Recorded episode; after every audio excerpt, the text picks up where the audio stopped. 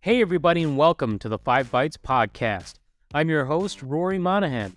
The podcast, as always, is brought to you by my sponsors Numecent, the inventors of the first and only cloud native container management platform for Windows desktops, and also brought to you by ControlUp, end to end digital experience management for the work from anywhere era. Control up, happy users, happy IT. And also brought to you by PolicyPak Software, now part of Netwrix, where you use group policy or MDM to remove admin rights, manage and lock down applications, Java, browsers, and mitigate ransomware, plus more. If you enjoy the show each week, you have these awesome sponsors to thank. And now for some news. On last week's episode of the podcast, I covered a worrying story that Windows was not properly downloading and applying updates to the driver block list, possibly over the last three years, leaving users vulnerable to BYOVD attacks, which is when an attacker could take advantage of vulnerabilities in legitimate drivers to launch their attack. Microsoft told BleepingComputer.com that they had addressed the driver blocklist sync issue this week with the October 2022 preview release, which will also ensure that the blocklist on older operating system versions will be the same as the up to date one on Windows 11 21H2 and later. Microsoft stated the vulnerable driver list is regularly updated, however, they received feedback there had been a gap in synchronization across operating system versions. They say they have now corrected this and it will be serviced in upcoming and future Windows updates. The documentation page will be updated as new updates are being released. Starting with October 2022's preview release, the block list is also enabled by default on all devices. Customers still have the option to turn it off using the Windows Security app by turning off HVCI or disabling Windows in S mode. This week, a blog post by Basecamp's David Heinemeier Hansson has received a lot of attention. It is titled Why We're Leaving the Cloud, where he goes through how they are a medium sized organization with steady, predictable growth, and then he outlines the two main use cases for building your infrastructure in the cloud and explains why he feels like his organization does not need the cloud anymore, and it is better suited to using an on premises infrastructure. This is obviously just an opinion piece by him. He doesn't really get down into the nitty gritty either of cost analysis and why he believes there's going to be cost savings by going on prem for him. Um, he doesn't seem to account for costs in terms of things like staffing, leasing or owning a data center, like owning the actual physical space, contracts for vendors for supplying hardware and different services required, paying for electricity, which is a big one right now, and some other things too. So I think it would be pretty interesting to keep an eye on this to see if he posts a blog maybe in two or three years and does an actual cost analysis of you know what it's costing them now, like in the future rather, um, versus what was it costing them to have the infrastructure in the cloud.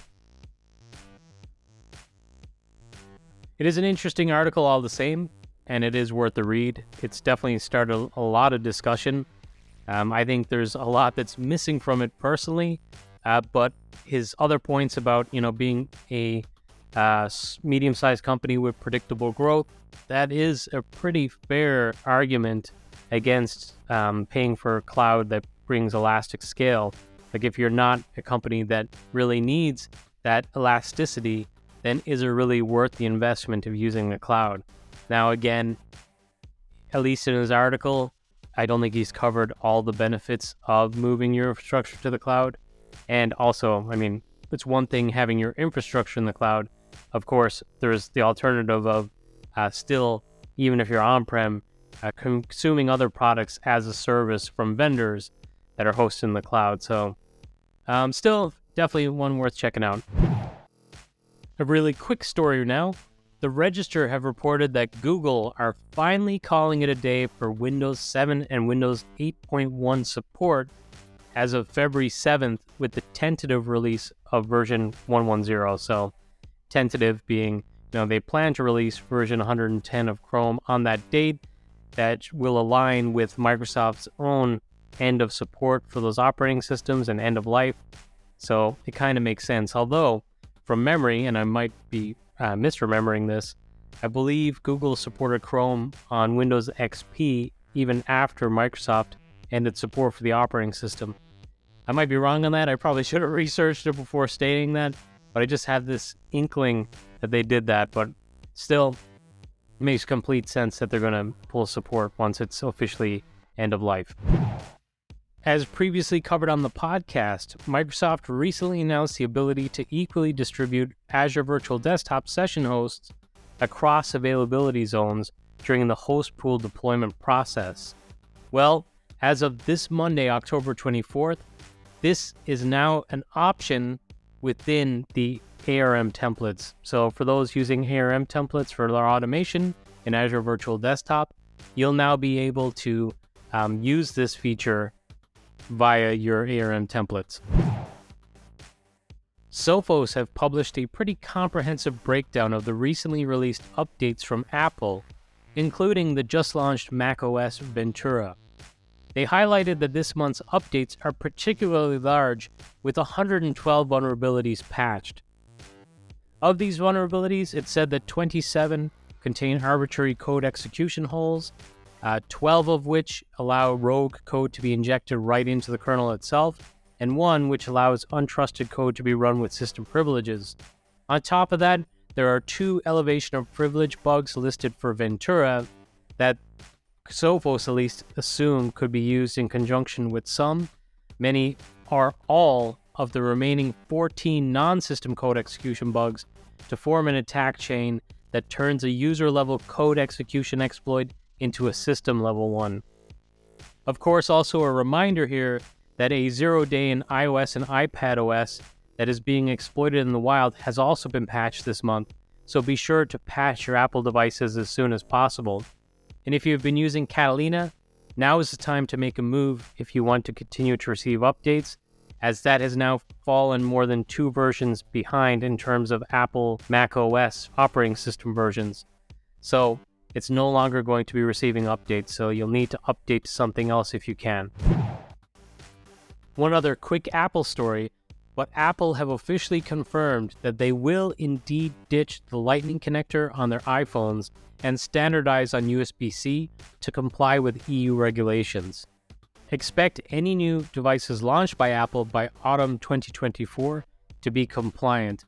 Although the article that I referenced for this by The Guardian uh, was still speculating on whether or not this would be uh, just a change for EU customers or worldwide. I assume it'll be worldwide because it's probably just more efficient to do that way, but I guess we might have to wait and see. But they have definitely indicated that they intend to comply with the regulation. Thanks to Thorsten for sharing this next story, and it concerns Citrix Virtual Apps and Desktops version 2206 and 2209, where group policy objects may fail to apply. Uh, Citrix's own CTX article, which is CTX 472865, states that group policies may fail to apply. In some cases, GP update slash force in the session will apply policies successfully, and in the application event log on the VDA, you might see the Citrix CSE engine event ID 12, which reads error processing the group policy. In a multi session VDA, hklm slash software slash policy slash citrix slash asterisk slash user is empty. They say that the solution is to open regedit, go to hklm software citrix group policy, and in the right hand pane, create a new dword and set the value to 1 for no domain GPO detour, all one word. Then the VDA must be rebooted for the change to take effect.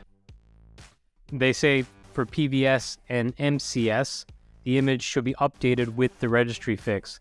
Now, there is a warning. They say, please note that the following situation where the above registry setting may cause the user to be unable to reconnect to a session, which seems pretty important. And that includes Windows 11 VDA on Citrix VDA version 2206 or higher.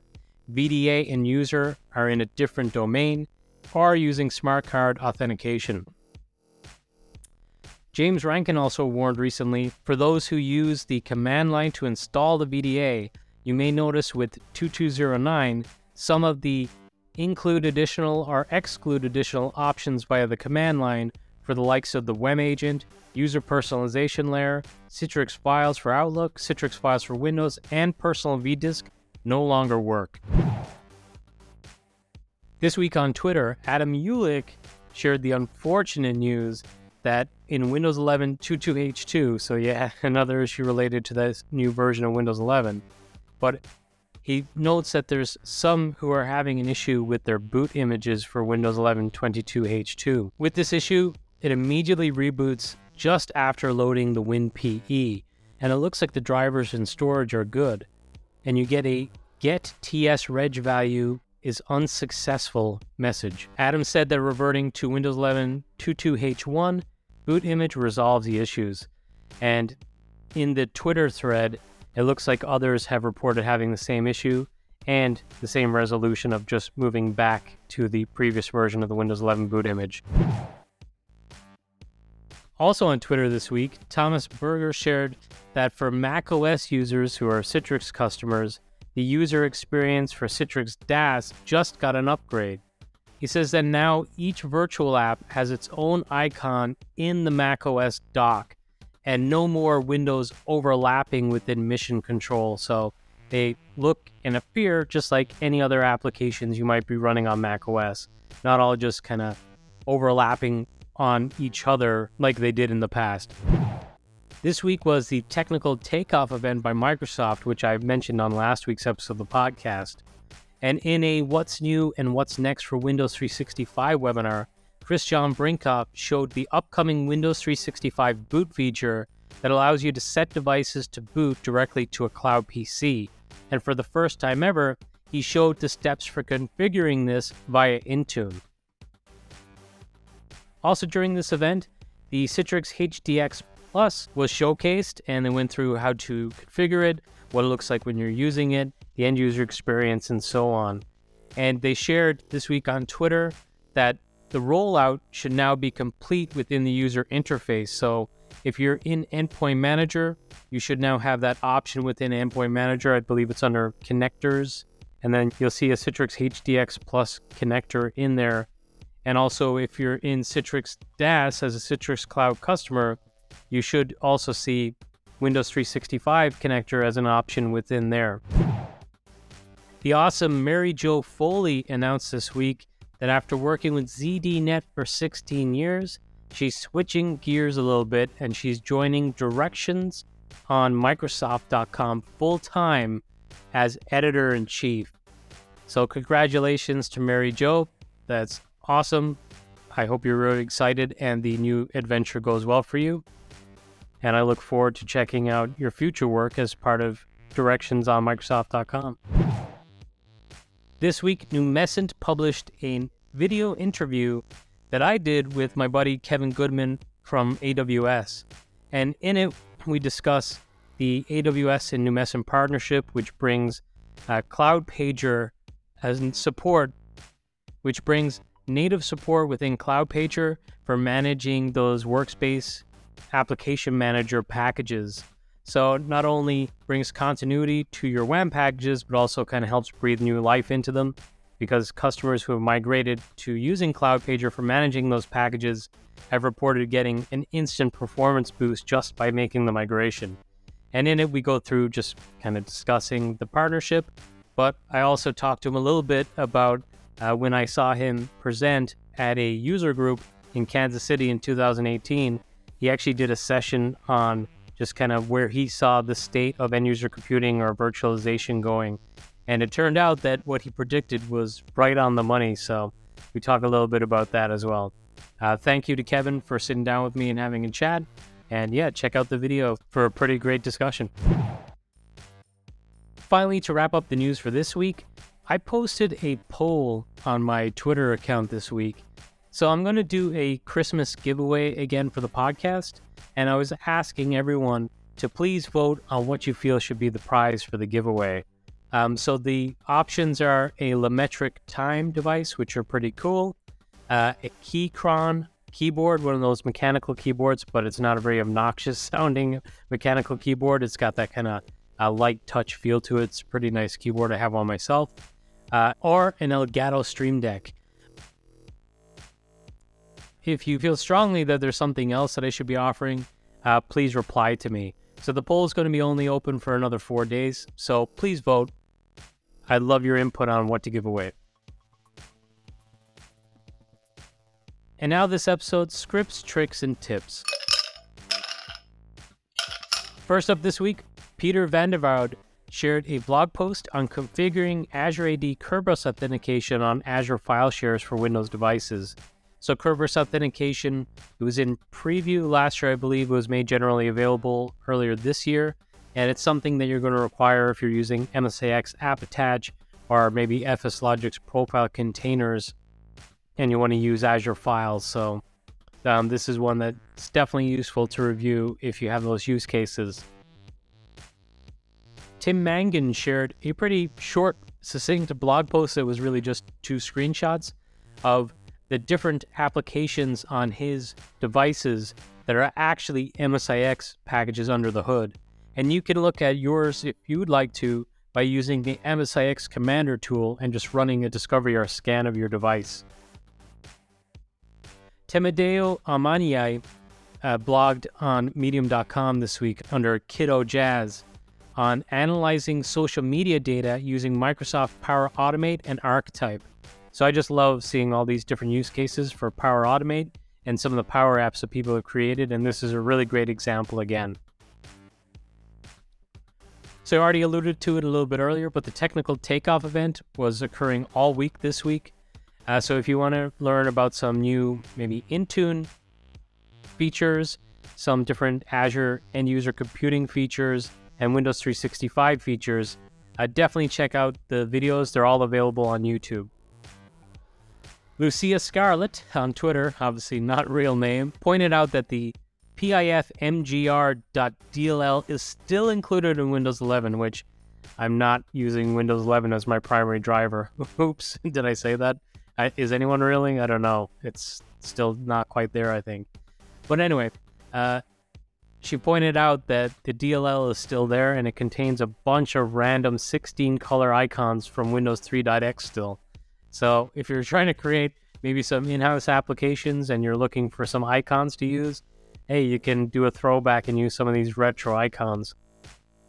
Jan Skanka blogged this week on msendpointmgr.com on installing M365 apps or Microsoft 365 apps as Win32 apps and Intune. And finally, the awesome Kevin Beaumont shared that the Cloud Security Explorer product within Azure is now in preview, and he points out that it can show you all of your organization's open storage buckets. So, a big trend within a lot of the security breaches that have happened over the last couple of years is that organizations have been relying on cloud storage that was not configured correctly with permissions, so it was just wide open to the world, and hackers obviously found them. So it sounds like this Cloud Security Explorer tool could be very useful to make sure that your organization is not inadvertently exposing data. Well, that's it for this week's episode. Thank you all so much for listening.